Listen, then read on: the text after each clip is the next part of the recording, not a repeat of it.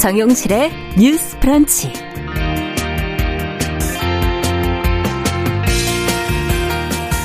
안녕하십니까. 정용실입니다. 언제 끝날지 모르는 코로나19 시대를 살면서 몸과 마음의 건강에 대한 관심이 높아지고 있습니다. 이와 직결되는 것이 바로 식생활의 질일 텐데요. 한국건강증진개발원에 따르면 지난해 코로나19로 외식이 늘고 또 운동은 줄어서 국민들의 비만 위험이 커지고 있다는 결과가 나왔습니다. 또 그런가 하면 소득 수준에 따라서 이 식생활의 격차가 커지면서 저소득층의 영양 불균형 문제도 심각해지고 있죠.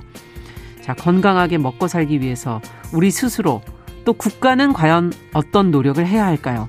자, 오늘 주간 똑똑똑에서 이 얘기 나눠보겠습니다.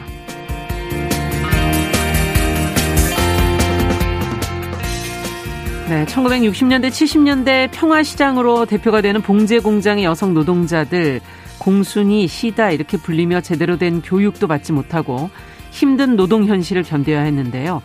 이들의 상황을 대변했던 사람 중에 전태일 열사가 있었죠. 또 스스로 목소리를 낸 노동자이자 운동가인 여성들이 있었습니다. 자, 이들의 존재와 어려움 속에서 빛났던 희망의 공간을 재조명한 다큐멘터리가 극장 개봉을 앞두고 있어서요. 오늘 초대를 해봤습니다. 미싱 타는 여자들을 만든 김정영 감독. 잠시 후에 만나보도록 하겠습니다. 1월 7일 금요일 정용실의 뉴스 브런치 문을 열지요.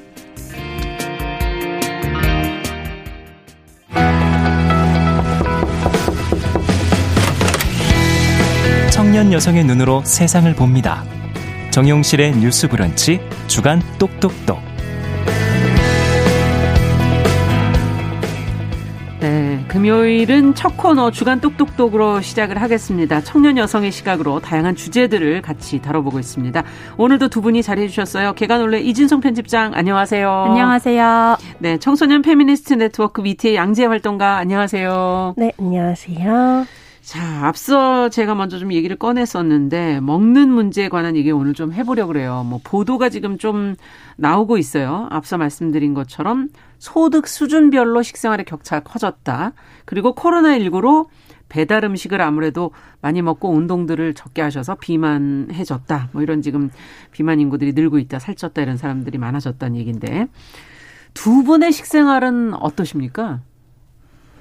양지 활동가께 먼저 여쭤볼까요? 음. 네, 저는 원래도 좀 밖에서 사 먹는 경우가 되게 많았어요. 음. 그러니까 집에 반찬을 해두면 또 집에 들어와서 먹어야 되는데 맨날 뭐 야근하고 이러다 보니까 아니 밖에서 먹자 했는데 확실히 코로나 이후에 더 배달 음식이 보편적 문화가 된 게좀 아. 달라진 것 같고요. 직장 동료들이랑도 야근할 때 저녁으로 배달 음식 먹거나 그렇죠. 이런 경우도 좀 많아진 것 같고요. 음.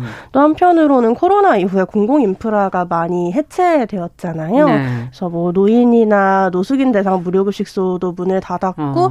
사실 거리 청소년들을 대상으로 한 아울리치 버스나 뭐 식사 지원이나 이런 어. 것들도 많이 폐쇄됐었거든요. 그래서 이게 뭐 방역 때문에 어쩔 수 없다라고 하지만 방역 때문에 생긴 사회적 공백을 메꾸는 것도 방역 대책이 음. 되어야 하지 않을까라고 생각을 합니다. 그러네요. 음. 어, 방역 때문에 식사 부분에 어려움을 겪는 분들이 음. 많아졌다.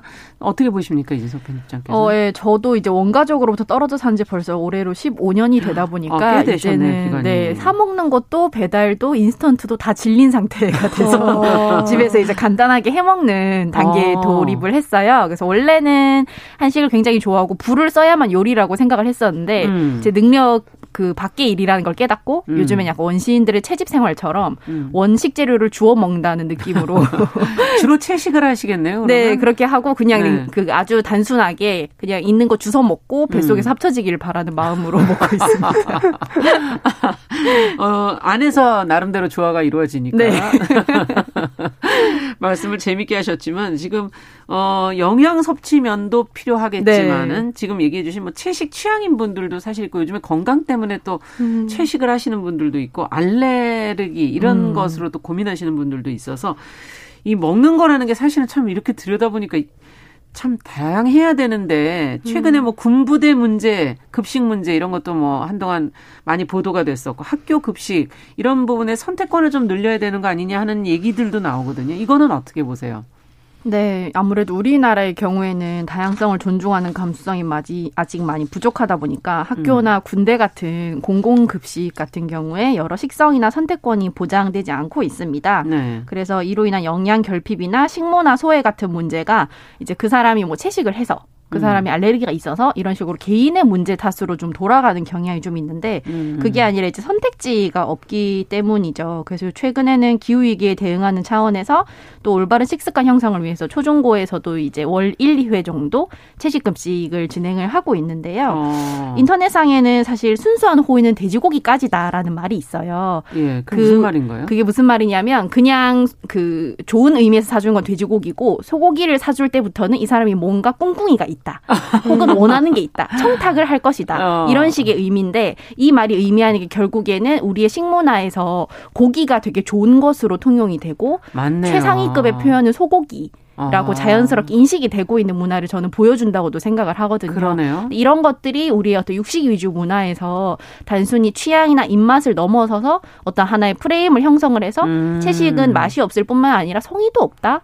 혹은 좀, 음. 네, 그렇게 중요하지 않은 사람을 대접하는 방식이다? 아. 라는 식으로 통용되고 있는 것도 우리 식문화에서 좀 중요한 걸림돌이라고. 편견이라고 볼 수도 있는 네, 거군요. 생각을 합니다. 네. 음. 어떻게 보세요?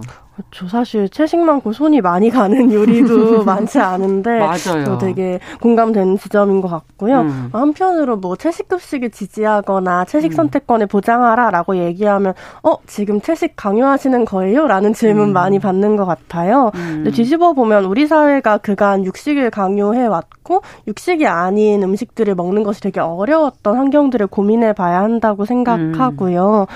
그랬을 때 사실 이 말씀하신 월 일의 채식 급식 채식이라는 게 채식에 대해서 공동체 구성원들이 다시금 환기하고 좀 음. 채식이 지향하는 가치들, 뭐 되면 환경 보호라거나 그렇죠. 좀더 건강한 식습관 같은 것들을 좀 문제의식을 공유할 수 있는 계기가 되지 않을까라고 음. 생각하고요.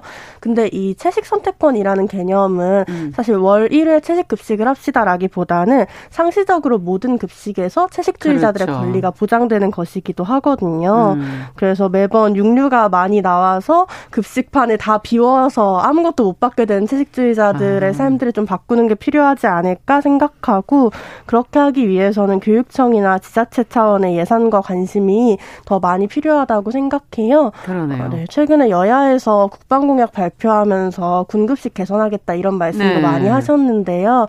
그게 단순히 비용을 늘리는 게 아니라 다양한 선택권에 대한 고민들도 포함된 것이면 좋겠다는 생각을 합니다. 네. 그 위에서 결정하시는 분들 세대랑 그 밑에 직접 이제 급식을 드시는 분들이 전혀 그 다른 문화를 갖고 있기 때문에 어찌 보면 음. 좀 다양성을 좀 확보하는 것도 맞아요. 중요한 부분이다라는 지적을 해주셨어요. 자, 근데 앞서 이제 음 소득 수준별 격차를 잠시 언급을 했었는데 이 저소득층 결식 아동이라든지 앞서 잠시 코로나 때 무료 급식소가 이제 어 제대로 역할을 못한 부분들 이런 것들 지적을 해 주셔서 어, 어떤 어떤 면에서 이들의 이 저소득층의 식사를 보조하는 정책이 있기는 한데 이 부분의 문제점도 한번 좀 생각해 볼 필요는 있을 것 같아요. 음. 어떻게 보십니까? 대표적으로 좀 식사를 지원하는 음. 제도라고 음. 하면 저는 무상급식 생각이 났었거든요. 아. 막 수돗물로 배 채우는 아이들 이런 것들이 화두가 되면서 초중고에서 무상급식이 도입이 됐는데 예. 근데 되게 많은 아동 청소년 정책에서 문제는 학교 밖을 제대로 다루지 않는다. 아, 그러네요. 라는 점인 것 같아요. 그래서 학교 밖에서는 지자체별로 아동 급식 카드, 결식 카드 뭐 이런 것들이 발급되어 있는데 예. 이 금액이나 사용 용도를 보면 이게 좋은 밥과는 좀 거리가 어떻게 쓰게 돼 있습니까? 지자체별로 상이하지만 이제 권장 단가가 6천 원도 넘지 않는다는 음. 거. 물론 음. 비용적으로도 좀 문제고 사용처도 편의점이나 최근에는 식당들까지도 확장됐지만 음. 뭐 마트 내에 푸드코트라거나 혹은 반찬 가게 같은 데 선택지는 아. 보장돼 있지 않아요. 예. 근데 수도권을 기준으로 생각하면 요즘 서울에 6천 원으로 먹을 수 있는 좋은 밥이 있나? 이런 음. 고민들이 되게 많이 들기도 하고 음. 아동 청소년들에게 식 식사 지원이라는 건 단순히 돈에 대한 지원이 아니라 식사를 하는 경험, 식습관, 식문화를 만들어가는 과정이기도 하잖아요. 그렇죠. 그랬을 때 단순히 돈을 늘리는 것도 지금은 너무너무 필요하지만 음. 이런 같이 밥 먹는 관계들, 돌봄들을 아. 늘리는 게 중요하다고 생각을 하고요. 그렇죠. 근데 그것을 우리 사회는 주 5일째 8시간 노동을 하는 부모들에게 맡기려고 한다. 음. 근데 이런 맞벌이 가구에서 돌봄을 혼자 책임지긴 너무너무 어렵고 좀 그래서 노동 시간도 전반적으로 네. 줄이면 서 시민 개개인이 돌봄 전환에 기여하는 것이 필요하지만 사실 국가 차원에서 이건 해결해야 되는 문제라고 저는 생각해요. 음. 돌봄을 단위를 가족에서 국한짓지 않고 저소득층에 대한 식사 지원을 돌봄에 음. 대한 지원까지 포함해야 된다고 생각합니다. 네. 이준성 편집장께서는 어떻게 보십니까? 어, 네. 소득 격차를 말씀을 해 주셨는데 이 소득 격차에 이어서 사실 또 지역 격차라는 게 존재하는 게 현실이에요. 음, 네. 예를 들면 이제 충북 지역의 경우에는 결식 아동 급식 단가가 5천 원에 불과한데요. 어, 아무래도 양질의 식사가 불가능한 음. 금액이죠. 근데 지, 이 지역 격차가 경기와 서울을 비롯한 많은 지자체에선 7천 원이고 서울 서초구의 경우에는 이제 일식에 9천 원까지도 지급을 하기도 음. 합니다. 이런 식으로 이제 소득 격차에 이어서 지역 격차까지 벌어지면서 아동들이 균질한 수준의 식사권을 보장받지 그러네요. 못하고 있는 문제가 있고요. 아무래도 코로나 때문에 이제 노숙인이나 혼몸 노인을 위한 무료 급식소가 개수도 줄어들고 음. 현장에서 이렇게 식사를 할 수 없다 보니까 이제 꾸러미를 제공받아서 각 자의 그렇죠. 영역으로 흩어져서 각자 드시도록 네, 어떻게 좀 임시로 먹어야 하는 네네 뭐 그런 상황이 네. 좀 많이 돼버렸어요. 음. 그래서 이 취약층의 식사 빈곤 문제가 팬데믹 때문에 더욱 악화되고 있는 현실에서 과연 아까 양재 활동가가 말씀하신 것처럼 이것도 사실은 방역의 한 차원에서 무조건 축소하거나 없애는 방향이 아니라 다른 방식을 좀 찾아봐야 되는 게 음. 아닌가라고 생각을 합니다. 방법을 좀 찾아봐야 된다. 네. 먹는 문제가 사실은 계속 돌아오는 문제죠. 음. 뭐 네. 하루 세 끼를 다 안 먹는다 하더라도 두 끼 정도는 계속 돌아오기 때문에 이거 뭐 피할래야 피할 수 없는 일시적으로 미뤄둘 수도 없는 그런 문제인 것 같은데 지금 청소년들로 조금 더 국한해서 들어가서 문제를 보니까 이거 청소년들의 경우는 뭐 영양이 불균형하고 밥을 제대로 안 먹고 이런 게 계층의 구분이 없이 뭐 그렇다는 지금 자료들이 있어요. 이건 어떻게 보십니까? 어, 네, 시사인에서 아동 청소년의 흑밥 보고서라는 어. 것을 발간했었는데요. 예. 이때 변진경 기자가 아동 청소년의 방, 밥상이 슬프게 평등하다라고 표현을 하세요. 슬프게 평등하다. 네. 그래서 이를테면 결식 아동들이 말한 이런 6천 원 단가의 음. 흑밥들을 먹는다면 식사 시간에 채 30분도 주지 않고 끊임없이 사교육을 할 것을 요구받는 이 대치동 학원가의 아동 청소년들은 아. 길에서 밥을 먹는다. 길에서. 네, 그래서 뭐 이를테면 제 주변의 청소년들도 떡볶이나 아니면은 뭐 이런 거면 잘 먹는 편이고 버블티로 그냥 점심 먹고 이런 경우도 있거든요. 아, 이동하는 그 시간들을 그냥 먹는다 이 소리군요. 네, 이런 버블티 아니면 어. 컵강정 이런 걸로 아. 그냥 식사를 해결을 하고 있는 거예요. 음. 그래서 부모의 소득 수준이 높더라도 이런 불량식품을 먹는 아동 청소년들의 비율은 크게 차이가 나지 않거든요. 예. 부모의 소득 수준에 따라. 그래서 이게 아동 청소년이 자신의 삶을 개선할 수 있는 지속적이고 충분한 여유를 가질 수 없다면 음. 적절한 생활 수준을 침해받을 수밖에 없다. 삶의 여유가 중요하다라는 걸 보여줍니다. 네. 아, 정말 슬프게 평등하다라는 표현이 한마디로 정말 와닿는 내용인 것 같고. 이렇게 먹는다면 이렇게 먹고 자란 청소년들이 미래의 자신에 대해서 어떻게 생각할까? 음. 먹는 거라는 게 어떻게 보면 또 자존감과 연결이 돼 있는 거 아닌가 뭐 이런 생각도 들기도 하는데 음, 먹고 먹는 일이 사실 어, 우리 생존과 연결이 된 문제잖아요. 그러다 보니 지자체가 이제 취약계층에게는 주로 반찬 배달을 해주는 그런 걸 가장 많이 하는 것 같고 요리 수업을 이제 하는 것을 이제 권장하기도 하는 경우가 있는데 어떻습니까? 이와 관련해서 좀 생각해 볼 문제는 없습니까? 어, 네. 이 정책에 대해서 지금 좀 비판이 일고 있는 음. 부분은 음, 복지 대상을 중장년 남성으로 많이 제한을 하거나 네 한정을 하고 있다는 점인데요.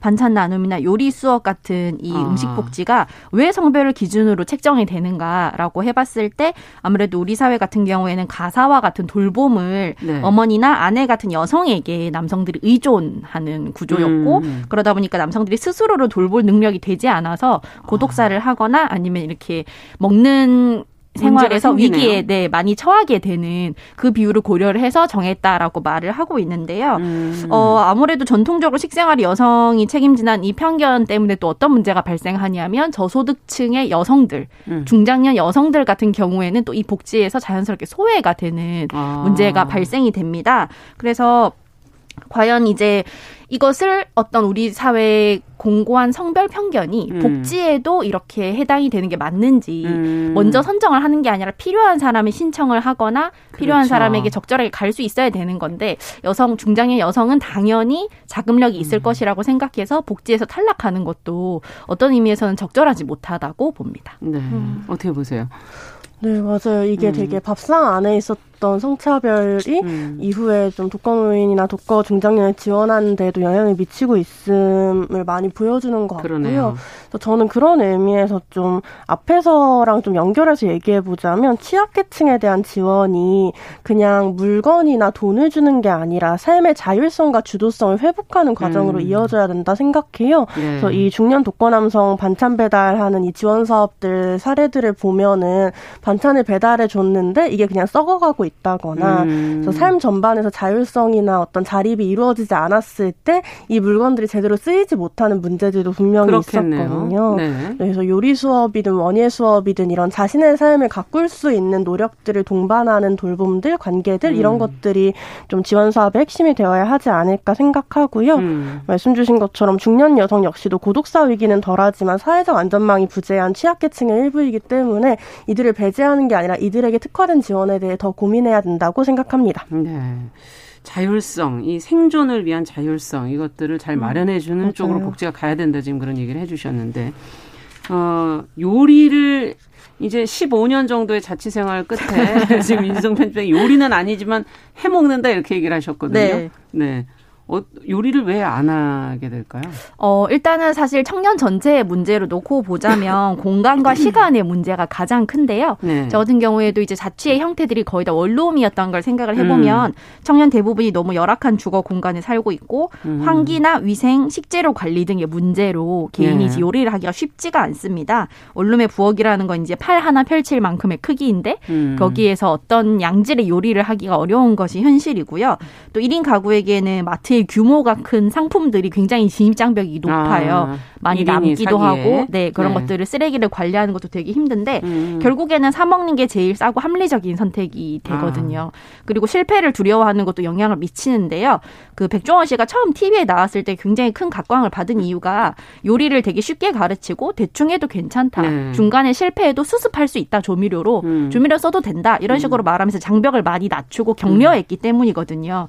그래서 극소수의 사람이 아니라 면 처음에는 당연히 실패를 하기 마련인데 음. 저도 그 처음 했던 된장찌개에서 떡볶이 국물 맛이 났던 기억이 아직 나는데 그런 실패를 네. 좀잘 학습하면서 시행착오를 견디면서 요리하기가 음. 시간적 여유가 쉽지 않은 거죠, 사실은. 네, 네. 그러네요. 네. 지금 앞서 저희가 뭐 이제 어, 길에서 먹게 되는 길밥이라고 표현하시면서 뭐 떡볶이 컵강정 얘기를 했더니 지금 컵밥 을 지금 어, 자영업을 하시는 사장님께서 어, 힘든 시기에 왜 이런 얘기를 하시냐. 저희가 말한 건 불량식품이라는 표현은 조금 과도했고 인스턴트라는 아. 의미로 저희가 말씀을 드린 거죠. 음. 매일 인스턴트로 길에서 먹는다는 걸 강조해서 얘기를 한 거기 때문에 급하게 길에서 먹게 된다 이런 부분을 아, 네. 그리고 네. 불량식품 관련한 거 음. 다른 통계여서 컵강정을 불량식품 이렇게 네. 얘기한 건 아니라는 걸 예, 좀 어, 다시 한번 제가 짚어 드리고요. 자, 그러면 끝으로 정리를 좀 해 보도록 하죠. 어쨌든 건강하게 잘 먹고 잘 살 수 있도록 하는 그런 정책들이 좀 나오면 좋겠는데 어, 어떤 것들을 잊지 말아야 될지 두 분이 좀 끝으로 좀 짚어주시죠. 네, 양재 활동가께 먼저 여쭤볼까요? 음.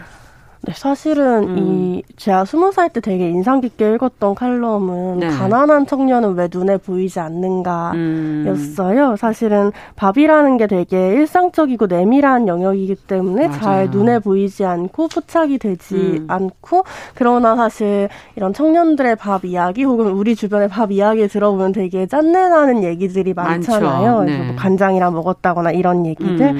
근데 이 밥을 먹기 쉽 쉽지 않은 이유가 삶 전반의 여유랑 연결이 되어 있고 음. 꼭 극빈층이 아니더라도 개인적인 시간과 휴식을 보장받지 못하는 위치에 있는 사회인들이 지금 젊은 층이 네. 대부분이 여기 해당되는 거 아니겠습니까? 그렇죠. 그래서 네. 그리고 사회인으로 있으면서 뭐 자영업자로 있든 회사원으로 음. 있든 되게 대부분 밥 챙겨 먹기 참 어려운 시대를 맞아요. 살아가고 있다라고 생각하고요. 음. 그래서 사실은 예전에 기본소득 받은 청년이 과일을 사 먹었다는 말이 전 되게 인상 아. 깊었었는데 아. 좀 살기 위해서가 아니라 잘 살기 위해서 먹을 수 있으면 좋겠다. 아. 그랬을 때 뭐 기본소득 같은 삶의 안정을 보장하는 이러한 제도들이 어떤 이런 음. 식생활의 불안들을 어느 정도 해소할 수 있지 않을까라는 생각을 합니다. 네. 어떻게 보세요, 이진성 편집장께서? 어, 네. 가난한 사람들에게 유통기한이 지난 음식을 공급하자는 대통령 후보의 발언이 있었었는데요. 음. 음. 가난한 사람들이 당연히 질 나쁜 것이라도 누려야 한다라는 인식 자체가 음. 저는 좀 잘못됐다라고 생각을 하고요. 네. 어, 먹는 것과 존엄이 쉽게 연결이 되는데 우리가 왜 이렇게 맞아요. 쉽게 먹는 것을 포기하고 이것을 우선순위에서 밀어내는가에 대해서 음. 좀더 전반적으로 사회에서 고찰을 좀 해봐야 된다고 생각합니다. 네. 먹는 것은 맞아요. 존엄하고 연결이 좀 돼 있죠. 맞습니다. 같습니다. 자, 주간 똑똑똑 오늘은 우리 식생활에 나타난 문제점 그리고 개선 방향 두 분과 함께 생각해 봤습니다. 청소년 페미니스트 네트워크 위티 양재 활동가 계간홀로 이진송 편집장 두 분 수고하셨습니다. 감사합니다. 감사합니다. 감사합니다. 네, 정용실의 뉴스 브런치 1부 마치고 저는 잠시 후에 돌아오겠습니다.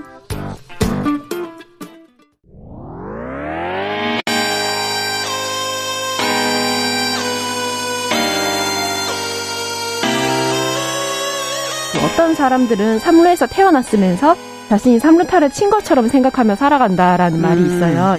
3분 즉석카레 만들듯이 법안을 뚝딱뚝딱 잘 만들어내시는 분들이 왜 여기에 대해서는 음. 이렇게 직무유기를 하고 있을까 그런 문제가 들고 따끔하게 예. 여성 팬티에 달려있는 정체불명, 의미불명의 리본에 대해서 생각을 하게 됩니다. 도대체 이 아이는 왜 있는가?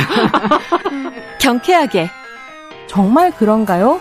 외신도 당황한 거죠. 이 사건을 보고 예. 도대체 한국에서 무슨 일이 벌어지고 있는 거냐. 음. 이거 한국의 성보수주의 때문 아니냐. 할 말은 하면서 같이 고민해 보면 고민해 보겠습니다. 세상을 보는 따뜻한 시선. 정용실의 뉴스 브런치. 네. 정용실의 뉴스 브런치 듣고 계신 지금 시각 11시 31분입니다. 자, 금요일에는 다양한 분야에서 활동하는 여성들 만나보고 있습니다. 금요 초대서. 어, 근로기준법이 유명무실하던 시절에 우리 노동자들, 특히 여성 노동자들의 현실은 너무나도 팍팍했죠. 하지만 그 속에서 함께 모여서 공부하고 또 젊은 날을 충실히 살아내면서 노동 현실에 대한 문제를 제기했던 많은 사람들이 있었습니다. 자, 이들의 이야기를 담은 다큐멘터리 미싱 타는 여자들이 이달 지금 개봉을 앞두고 있는데요. 자, 이 다큐멘터리를 만든 김정영 감독이 오늘 자리해 주셨습니다. 어서 오십시오. 네, 안녕하세요. 어, 미싱 타는 여자들의 공동 연출 김정영이라고 합니다. 네. 아니, 예, 지금 개봉을 앞두고 있다. 언제 개봉인가요? 네, 1월 20일 개봉이에요. 1월 20일 네. 개봉. 날짜는 조금 남아 있네요. 네, 네. 음. 어, 다큐멘터리 미싱 타는 여자들이라고 제목을 지금 정해 주셨는데 네. 탄다는 말은 잘 모르겠어요. 미싱을 어, 탄다 이렇게 표현은 잘 안 하지 않습니까? 어, 제가 그 2018년도에 네. 서울시 봉제 역사관을 개관하면서 그, 음. 그, 그 봉제 역사관에 디지털 영상 아카이브를 했어요. 그 아. 그 봉제인들에 관련된 구술 구술생의 자료를 모으신 거군요. 네, 구술생의 네. 그 영상을 찍었어요. 네. 그래서 서울 시내에 한 그 서울시의 전역에 있는 한 음. 20대부터 80대까지 32명의 구술생의 네. 인터뷰를 쫙 진행을 했는데 음. 그분들을 이제 인터뷰를 하면서 그분들이 미싱을 탄다고 예, 아, 표현을 하시더라고요. 네, 네. 그래서 그, 아. 그 래서 표현을 했는데 이제 아, 이분들은 이제 미싱, 미싱을 이제 시달 시절에 뭐 하다가 그 다음에 이제 본격적으로 할 때는 미싱을 타기 시작했, 나는 몇 살부터 타기 시작했습니다. 이렇게 아. 얘기를 하더라고요. 그런데 이제 그 창신동 꼭대기에서 작업장을 가지신 분은 이제 제가 예. 또 인터뷰하러 갈 때 이야기를 했는데 예. 그분이 어, 자기는 미싱을 타는데 내 아들은 그 원단 원단을 배달하기 위해서 오토바이를 음. 탄다고 음. 이렇게 표현을 하는 거예요. 둘 다 타는 거네요. 네. 근데 이제 그렇게 딱 자기 아, 들 이야기를 하면서 오토바이 음. 타고 나는 미싱을 타는데 어. 내 아들은 내 아들이 오토바이는 위험하니까 자기처럼 미싱을 배워서 자기랑 같이 미싱을 탔으면 좋겠다 이렇게 얘기를 하는 거예요. 그러니까 그만큼 이제 미싱 기술에 대한 자부심이 있었던 거죠. 그렇죠. 그러니까 근데 그 이야기를 듣는데 상상이 되는 거예요. 음. 미싱 타고 같이 하늘을 나르는 어. 그러면서 미싱 타는 여자들이라는 제목을 생각을 하게 된 거예요. 그때부터 해놓으신 거군요. 네네네. 그러니까 인터뷰 하시고 하시는 과정 속에서 네네. 네. 어 그만큼 미싱을 탄다는 게 그냥 그 전문성이 느껴지는 그런 용어일 수도 있네요. 프로의 네네. 냄새가 나는. 네, 그러니까 어, 프로가 뭔가를 타고 있는 것 같은. 그렇죠, 그렇죠. 음, 예. 근데 어떤 작품인지 좀 이제 어 지금 디지털 아카이브 만드셨던 경험이 이 안에 녹아 있을 것 같긴 한데 좀 짧게 소개해 주시고 뭐 대략적인 얘기를 좀 해주시죠. 아, 그래서 그때 32명의 서울 지역에 이제 봉제 노동자들을 인터뷰를 하면서 네. 어 청계 피복 노조 출신의 박태숙 선생님을 이제 인터뷰를 하게 됐어요. 네. 박태숙 선생님. 근데 박태숙 선생님을 인터뷰를 하면서 사실 청계 피복 노조 하면 우리는 항상 전태일로 네. 딱 기억이 되고 그 어느 정도 청계피복 음, 와 그런 데가 그래 있었지 이렇게 생각을 하는데 예. 박태수 선생님이 상당히 젊으시더라고요. 음. 그래가지고 이야기를 하는데 그 그 모셔온 분이 이제 이스키 선생님이라는 음. 내가 이제 봉제 노동자로서 이야기를 하는 것도 있지만 청계피복은 이분을 빼고는 이야기를 할 수가 없다 하면서 아. 자기가 일부러 모시고 왔다고 예. 그래가지고 이제 이스키 선생님도 그때 같이 만나서 인터뷰를 했던 거예요. 네. 근데 이제 그날이 막 눈이 내리는 날이었는데 박태숙 선생님과 이스키 선생님 음. 이야기를 이제 구슬생애사를 위해서 그 비디오 영상을 찍고 이제 질문을 하고 그러는데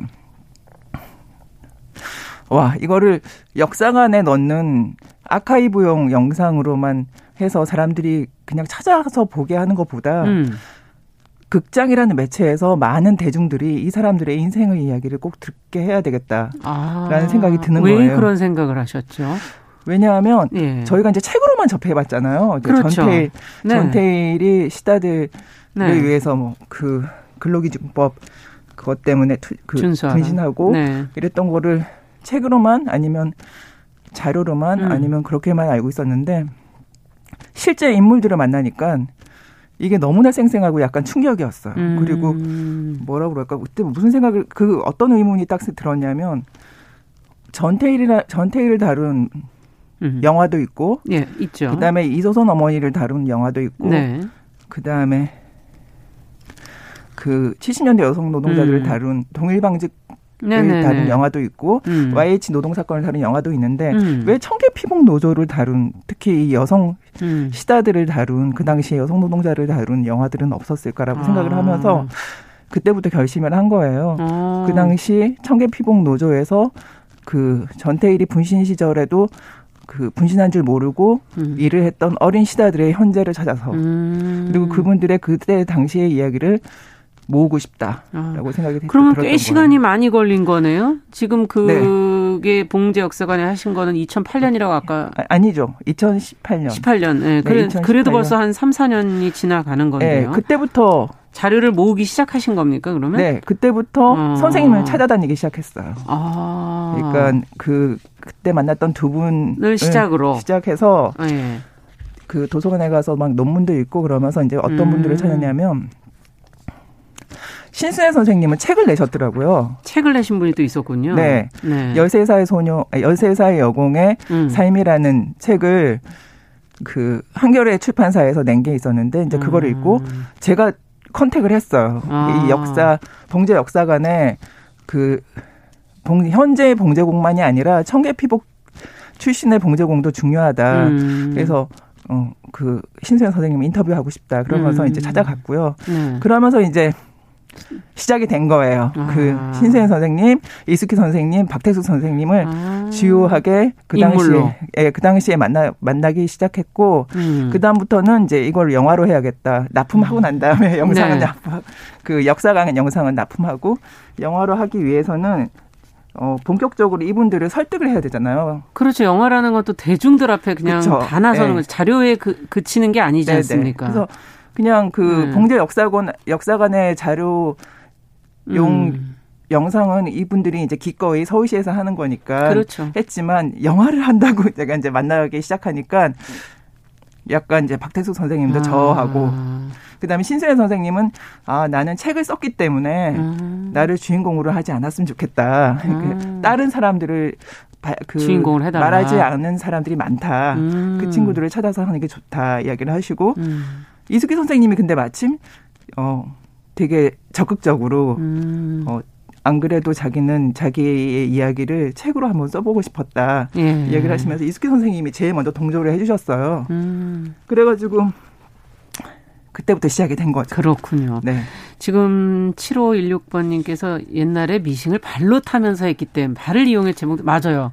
달리듯이 네. 이렇게 이렇게 양쪽 발로 막 하셨죠. 저도 네, 네. 본, 보면서 자랐던 기억이 나는데 그래서 탄다 발로 타면서 했다 이렇게 표현한다. 네. 아 이렇게 또 정확하게 또 짚어주시는 분이 계시고 네, 그런 것도 있고 네. 제가 이제 인터뷰를 하다 보니까 그렇지 않은 의미도 있고 아니요 그 어떤 음. 그 시다 음. 그 당시에 시다분들이 되게 음. 이제 꿇어 앉아서 그 책상에 미싱이 있고 그쵸. 그다음에 이제 바닥이나 이런 데서 아. 앉아서 했기 때문에 이 시다 시절에서 그렇게 앉아서 앉은뱅이 책상 같은 데서 하다가 미싱은 이제 책상 위에 앉아서 타기 시작한 되니까. 거잖아요. 그렇죠. 그러니까 그래가지고 이제 발로 구르는 것도 있지만 그렇게 해서 시작을 하, 면서 미싱을 탄다라는 표현을 하는 것도 있더라고요. 높이 올라가는 네네네. 프로의 경지로 가는. 네. 네.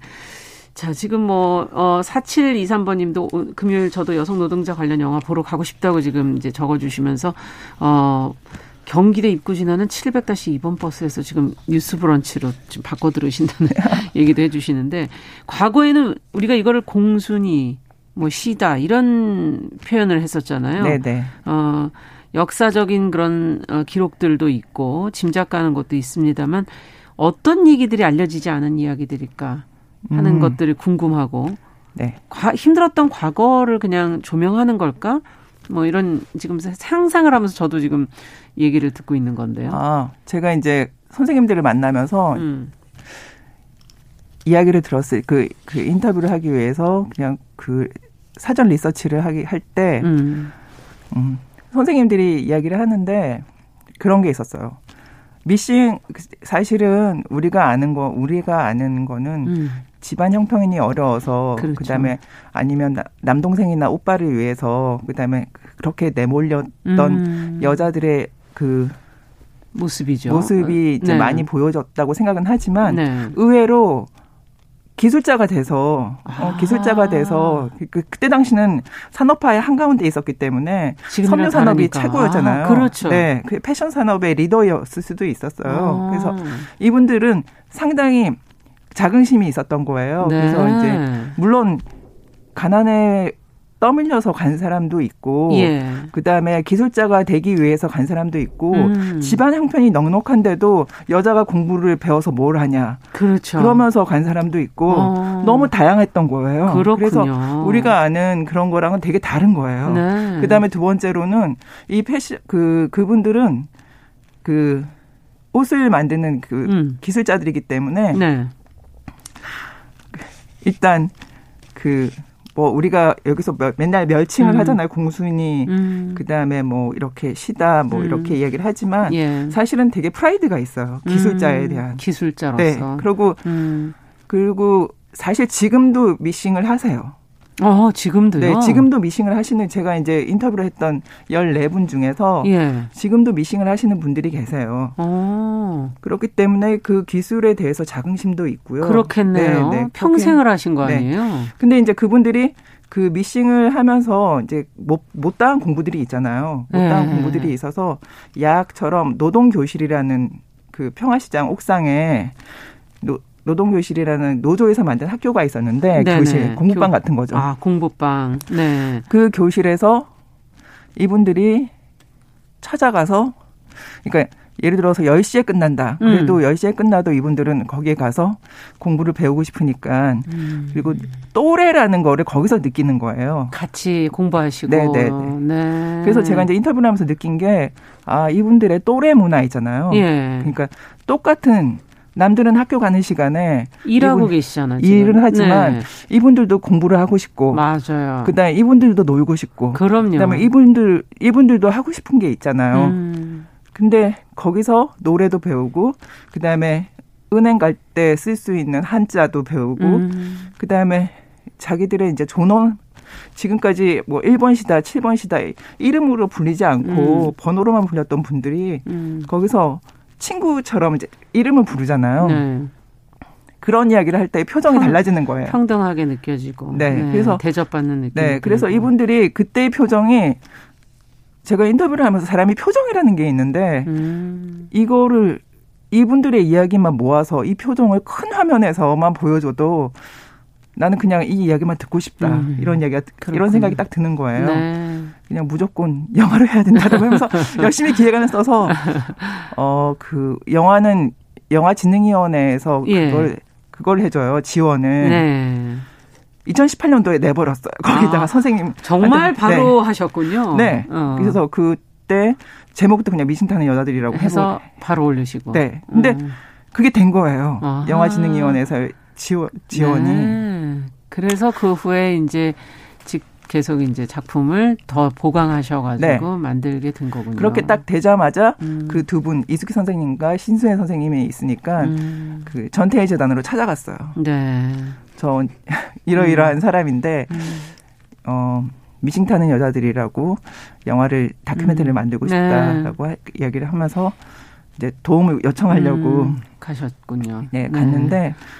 약간 의아해 하더라고요. 왜냐하면 네. 이제 어 지금까지 아무도 관심을 여자 노동자들 이야기를 네. 특히 청계 피복의 여자 노동자들 네. 이야기를 이렇게 찾아와서 하겠다는, 하겠다는 사람이 없었나 봐요. 음. 그래가지고 왜냐하면 전태일 영화도 있고 그다음에 이소선 영화도 그렇죠. 있고 그렇지만 음. 그래서 의아해했는데 내가 이제 그렇게 하니까 음. 그뭐 여러 가지 제안을 다시 해줬는데 네. 제가 제목도 나는 미싱타는 여자들이다. 진짜 간다. 그분들을 그대로 찾을 거다. 나는 음, 그렇게 예. 정말 결심을 굳혔어요. 그래서 그렇게 이야기를 했어요. 그 평화시장에는 80%가 다 여자들인데, 음. 어, 전태일 이야기와 그다음에 이소선 어머니의 이야기와 평청계 피복 노조의 전태일의 친구들의 이야기들은 음. 항상 기록이 되어 있고 많이 남아 있지만 기록되지 않은 네 지워 마치 없는 사람처럼 음. 옛날에 풀빵을 먹던 어린 소녀들로만 그려지고 그 이유가 블랭크인 거예요. 음. 어떻게 지금 살고 있는지. 네. 그리고 네. 그분들이 노조 활동을 어떻게 했는지도. 했는지. 음. 그래가지고 이거를 많은 사람들이 알게 하기 위해서는 영화 필요하다. 극장에서 영화로 음. 만들어야 된다고 했지만 지금 담론이 바뀌었잖아요. 코로나 한가운데 그걸 찍기 시작했던 거예요. 그렇군요. 2018, 2019, 2000, 2020. 네. 예. 올해 또 21, 22년까지. 네. 예. 그래서 음. 오랫동안 하게 됐죠. 네. 시간이 더 걸리셨을 것 같네요. 네네. 네. 그, 어, 시다라는 표현이 견습생을 말하는 네네, 일본말. 예. 네. 근데 그 당시에 이제 그렇게 불렀기 때문에 저희가 지금 그렇게 말씀을 해주고 네네. 계시는 거고 새 주인공을 포함해서 젊은 날을 함께 보낸 사람들은 어떻게 지금 과거를 추억하고 계십니까? 음. 그 추억의 내용도 좀 뭐 궁금하기도 하고요. 어, 근데 이분들이 제가 이렇게 만나서 인터뷰를 요청하면서 음. 그 과거 이야기를 해달라고 했을 때, 네. 어, 처음에 사실 인터뷰를 거절한 분들이 되게 많았어요. 왜 그럴까요? 어, 그러니까 그 당시에 청계천 옆에 있는 평화시장에서 음. 여공을 했다는 거를 예를 들어서 시, 댁도 모르거나 아. 니면 자식들한테도 이야기를 하지 않았거나 네. 뭐 이렇게 했던 분들이었어요. 아. 근데 사실은 인터뷰를 하다가 보면 되게 자긍심도 높고 그러니까요. 그다음에 음. 그 나중에 예를 들어서 뭐 40대 후반, 50대에 음. 다 대학을 가시거나 네. 아니면 그 패션을 하고 싶어서 학원을 다니면서도 자기 개발에 너무나 열심히 다 너무나 열심히 살고 계시는 분들인데도 음. 불구하고 그 이야기를 아무도한테 하지 않은 분들이 꽤 있어서 있어서 음. 어 섭외하기가 참 힘들었었어요. 맨 음. 처음에는. 그래서 거의 한 1년은 쫓아다닌 것 같아요. 음. 공장에도 찾아가고 네. 집에도 찾아가고 그 다음에 음. 그 다음에 그 청계 피복은 항상 1년에 한 번씩 그걸 해요. 그 모란공원 모란공원에서 전태일 추모식. 네. 거기서 매번 가고. 음, 그래야 거기서 뵐 수 있으니까. 네, 네. 거기서 네. 진짜 다 뵐 수 있거든요. 거기 네. 가면. 그렇군요. 네.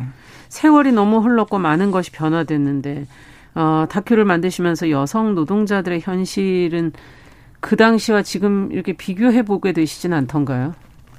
어, 그런 거는 있었어요. 제가 음. 그, 그 봉제 공장들이 이제 다시 외곽으로 나가 있어요. 음. 근데 이제 시 외곽으로 나가 있거나 큰 데는 그다음에 서울 시내에 있는 거는 되게 조그만 공장들이에요. 지하에 음. 있거나 이렇게 하는데 이제 거기서 물건을 그러니까 그 상품을 수주받아서 하는데 네.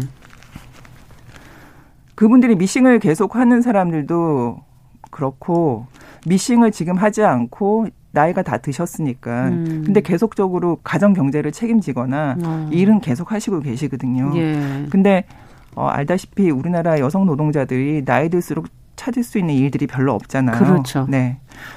그러니까 몸이 건강이 참 많이 해쳐지는 거예요. 음. 그런 일들을 해야 되니까. 그런데 이제 자기 개발을 해서 여러 가지 전문 분야로 가긴 해요. 예를 들어서 뭐, 그 간병 네. 그쪽도 계시고, 그 다음에 여러 가지 일들을 하시고 계지만, 계시지만, 일단은 나는 이제 어렸을 때부터 너무 일을 많이 했기 때문에 일단 아. 눈 건강이잖아요. 예. 눈 건강도 나쁜 분들이 많고 그다음에 그 어깨 그렇겠네요. 네, 네.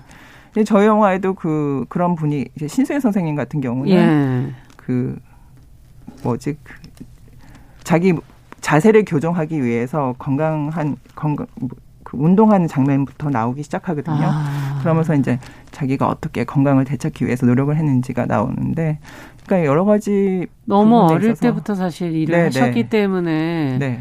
그게 더 또 그 건강적으로 네. 여러 가지 문제, 자세라든지 이런 것들도 네.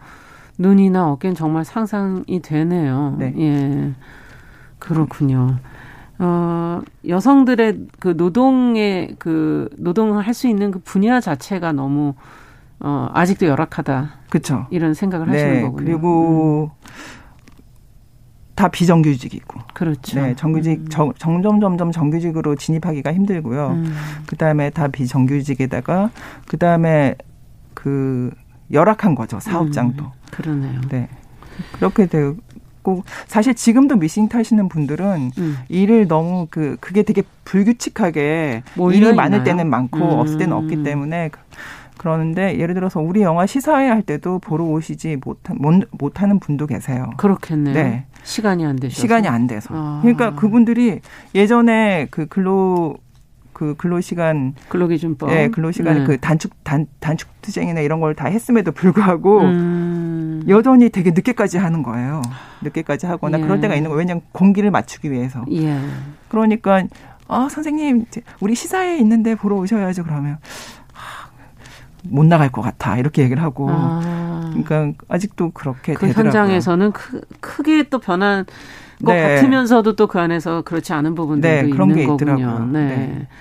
자, 근데 이 어, 어쩌면 작품 속의 인물들이 거쳐온 과거가 정말 사회적 의미를 무척 갖는데 이 과거 이들의 존재나 과거의 사실을 모르는 분들도 있고 근데 이 많은 세대들 또 많은 성별 계층을 넘어서 공감할 수 있는 부분 영화라는 건 대중에게 걸려야 하는 거니까 네네. 어떤 부분에서 다른 세대 다른 계층 다른 성별에서는 또 공감할 수 있을까요? 어 이제 저희 영화를 보면 음. 저희 영화 속에서 그 이분들이 공부를 했던 그 노동교실이라는 교실을 음. 그, 그, 그 당시 정권에 의해서 탄압을 당해서 그 노동교실 문을 닫게 돼요. 그래서 음. 이분들은 자기들이 유일하게 공부를 하거나 거기서 쉬거나 친구들하고 만나거나 음. 그랬던 자기들의 유일한 탈출구였던 공간이었는데 네. 그 노동교실을 찾기 위해서 이분들이 싸우기 시작해요 스스로 음. 스스로 싸우기 시작하다가 잡혀가요 사실은 음. 근데 이제 그런 이야기가 사실 사람들한테 알려지지 않은 그리고 그러네요. 내가 이 이야기를 약간 중심에 두고 이야기를 하겠다고 했을 때 왜 그 사건을 그 사건은 실패한 사건인데 왜그 음. 사건을 가지고 하려고 하느냐 하고 대묻는 사람도 있었어요. 예. 그래서 무슨 의미가 있는 거냐. 네, 그래서 제가 그랬어요. 그그 그 사건 실패한 사건이라도 실패했어도 이분들이 그때의 마음이 나는 소중하다고 생각한다. 음. 교실 그 교실을 지키려고 투쟁을 했는데 빨갱이로 몰리거든요. 나중에 음. 그랬는데 그 그런 것들에 대한 그 이분들의 마음을 집중적으로 우리가 탐색을 해 보면서 음. 이분들을 이분들이 항상 하는 말이 그 취조할 때 항상 누가 시켰냐라고 맨날 아. 물어본다고 아. 얘기를 한다고 하는데 예. 누가 시킨 게 아니라 내가 내가 갔다 내 네. 교실을 찾기 위해서 그러니까 어 이분들은 상당히 그때 당시에 교실을 찾기 위해서 투쟁했을 때 이분들은 너무나 억울했던 거예요. 음, 그랬겠네요. 억울했고 진짜 구속까지 다 당하고 그 나이에.